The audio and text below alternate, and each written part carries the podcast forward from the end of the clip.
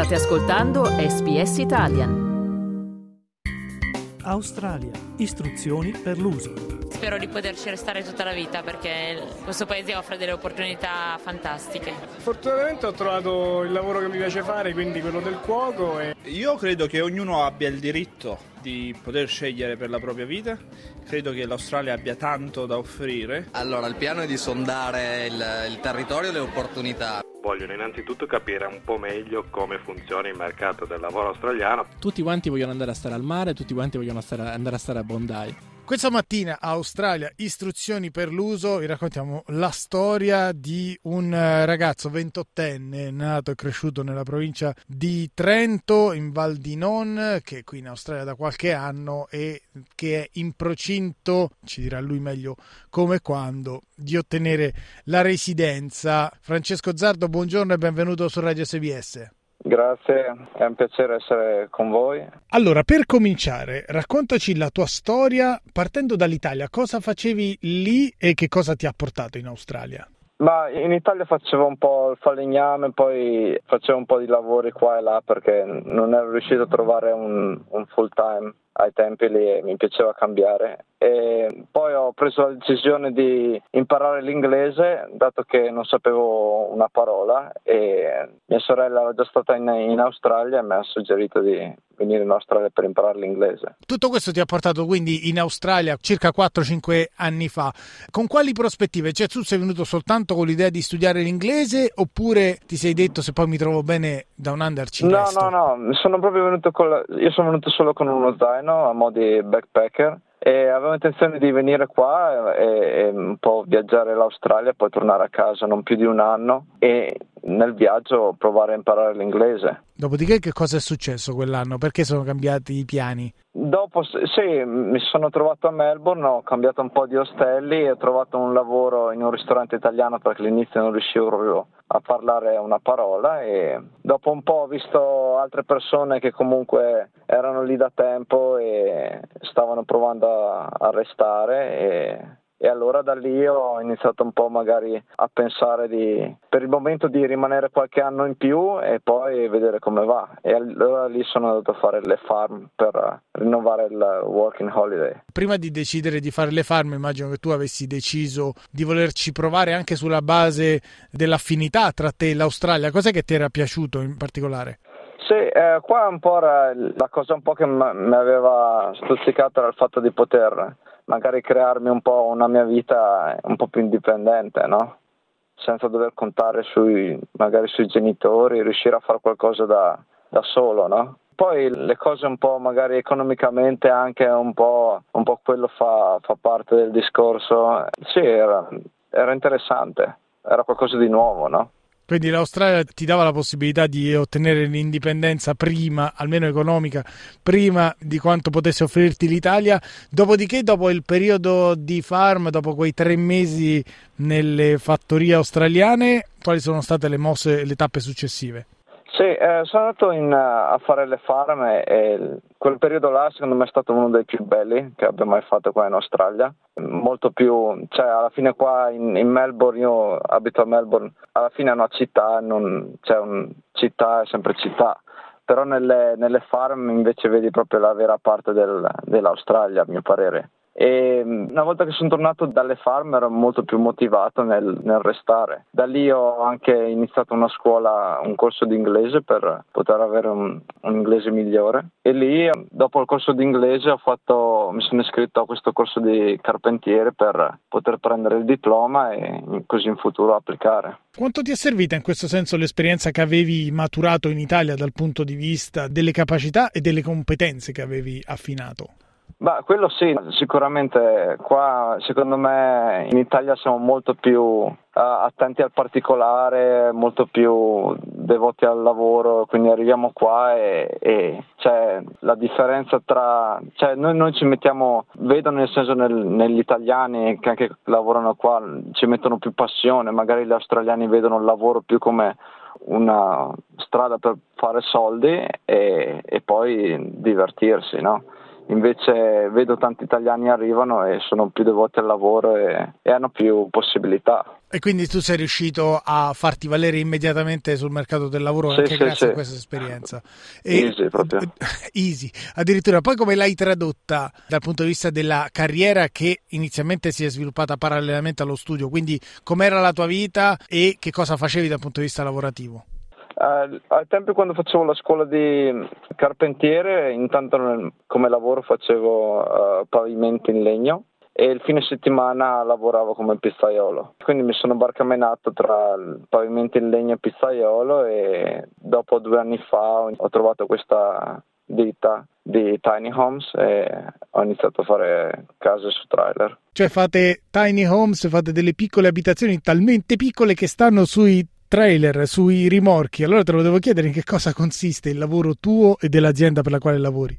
Sì, costruiamo case in una in un'officina, costruiamo le case su ruote oppure case su base di ferro e le completiamo, le facciamo finite con stanza da letto, cucina, bagno e tutto e poi le trasportiamo sul posto o sulla proprietà del cliente. E tu fai tutto o continui a occuparti prevalentemente dei pavimenti? No, no, ho lasciato i pavimenti, ho lasciato il ristorante, adesso mi eh, faccio solo uh, tiny homes. Ecco, adesso fai piccole case. Francesco Zardo, ventottenne della Val di Non, famosa per la mela, se non ricordo male, yeah, yeah. che si è ritrovato in Australia prima a fare pavimenti e poi micro case. Piccolo inciso e piccola curiosità, diciamo, all'atere. Che tipo di clientela avete? Qual è l'identikit di chi in Australia acquista micro case? Uh, la maggior parte dei clienti sono persone un po' più fuori città, che vogliono magari vivere un po' più in contatto con la natura o che vogliono avere tipo una casetta per andare in vacanza. Dopo ci sono qualche persona, abbiamo avuto due o tre persone che hanno chiesto la tiny homes per, ad esempio, magari se hanno un figlio o una figlia che vogliono magari dargli una casa, un po' nel, avere una casa nel giardino, così posso, loro possono iniziare magari a vedere a, a avere una vita un po' più indipendente. E voi fate tutto, compreso, non so, l'allaccio alla rete idrica, quella elettrica, tutto? Sì, sì, facciamo tutto. Però la maggior parte sono off-grid, quindi sono tutte col solar panel Panel, o abbiamo la, l'acqua piovana o gas. Però gli scarichi ce l'avranno? Sì, gli scarichi poi ci sono, ci sono alternative per gli scarichi, dipende dal cliente cosa vuole. Ci sono questi composting toilet oppure ci sono adesso queste nuove toilet che puoi tipo bruciare tutto, vanno a gas.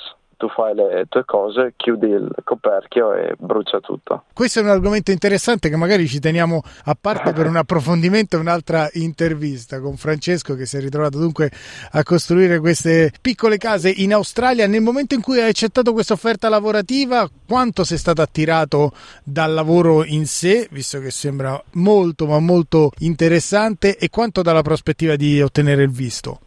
Ma eh, subito ho visto che il, il mio datore di lavoro è felicissimo del mio lavoro e io anche felice perché comunque avevo spazio di fare tante cose, non solo fare pavimenti o, o quant'altro, ma tutto un insieme di cose che faccio, un po' di saldatura, un po' di, di framing con legno, eh, il pavimento e tutto via dicendo, quindi diventa tutto molto più interessante, vedi la casa dall'inizio fino alla fine e comunque mi sono trovato molto bene. E fin da subito il mio datore di lavoro mi ha detto: se hai bisogno di qualsiasi cosa per il visto eh, io ti posso aiutare. Quindi, tornando al punto del visto, in quel momento tu eri consapevole delle strade da percorrere per ottenere... Sì, sì, sì. E però nonostante questo, quindi nonostante questa sua offerta, nonostante il fatto che tu avessi accettato la proposta lavorativa, da una parte hai continuato a studiare e tuttora il tuo visto è legato al tuo percorso di studi. Come mai? Sì, eh, perché siccome io non, ho, non posso dimostrare nessun tipo di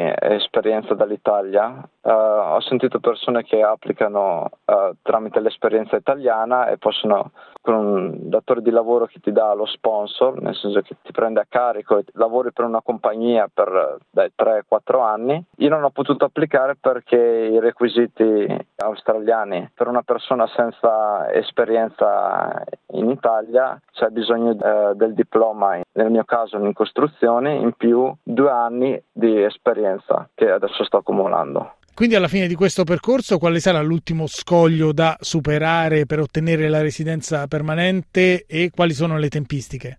Sì, adesso eh, un, ancora un anno e mezzo, faccio un anno e mezzo di esperienza, poi posso applicare per questo visto, si chiama direct entry, diretta entrata, tipo uno sponsor, che invece di stare con una compagnia per tre anni sotto sponsor, mi tengono validi i miei anni passati, lavorati per la ditta o lavorati durante fare i pavimenti, che eh, me li tengono validi come se fossero per lo sponsor. Quindi in un anno e mezzo dovrei riuscire a applicare e applicare per la permanenza. Visto che ormai questo percorso sembra piuttosto ben avviato, guardandoti indietro, sono ancora validi i motivi per i quali inizialmente ti eri innamorato dell'Australia, quindi quel senso di indipendenza che pensavi di poter raggiungere rapidamente?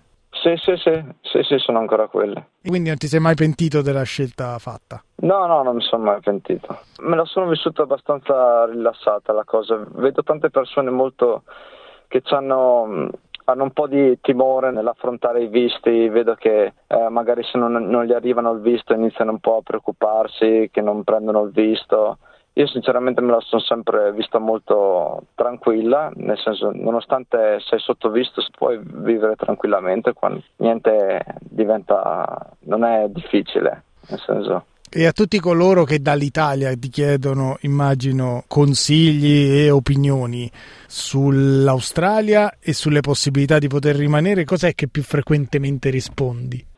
Eh, dipende loro magari che esperienza hanno in Italia, ma anche senza esperienza, se c'hai un po' voglia di rimetterti in gioco con un nuovo lavoro, un nuovo, un nuovo posto, una nuova casa, alla fine basta che vieni qua e un po', un po' alla volta alle, alle cose si ci arriva. Ma in tutto questo l'inglese quanto è migliorato? Sì, beh, l'inglese bene, non sono bravissimo nel scriverlo, sono più portato magari nel parlarlo, però non ho trovato così tanta difficoltà. In tre me- io, io sono arrivato qua che non sapevo proprio niente e in tre mesi riuscivo a, a farmi capire o a capire qualche, cioè fa, capisce le parole, poi fai le connessioni, e nel giro di due anni secondo me sei in grado tranquillamente di parlarlo. Francesco, in conclusione, visto che sei arrivato quattro cinque anni fa, tra altri quattro cinque anni dove ti vedi? Ma sinceramente non so perché, ma non mi vedo in, in Australia tra quattro cinque anni, ma non mi vedo neanche in Italia, mi piacerebbe magari un'altra avventura. Dove e perché? Um, magari forse il dover pensare magari della monotonia, sempre, sempre la stessa cosa, un po', la voglia un po' di cambiare, di magari rimanere giovani, quindi nuovo posto, nuova sfida e nuovi stimoli. Certo che rimanere giovani, detto da un ragazzo di ventotto anni, fa un po' impressione, io però ti... No, nel senso, mi hai detto, mi hai detto in quanti, quattro, in cinque anni o in dieci anni? No, quattro cinque. Ah, ok, yeah, sarò, vabbè, ancora giovane, sì. E diciamo che a trentadue anni sarai ancora giovane. Sì, sì. Io intanto ti ringrazio per aver condiviso con noi questa tua storia, ti faccio l'in bocca al lupo e a presto. Grazie mille, Dario.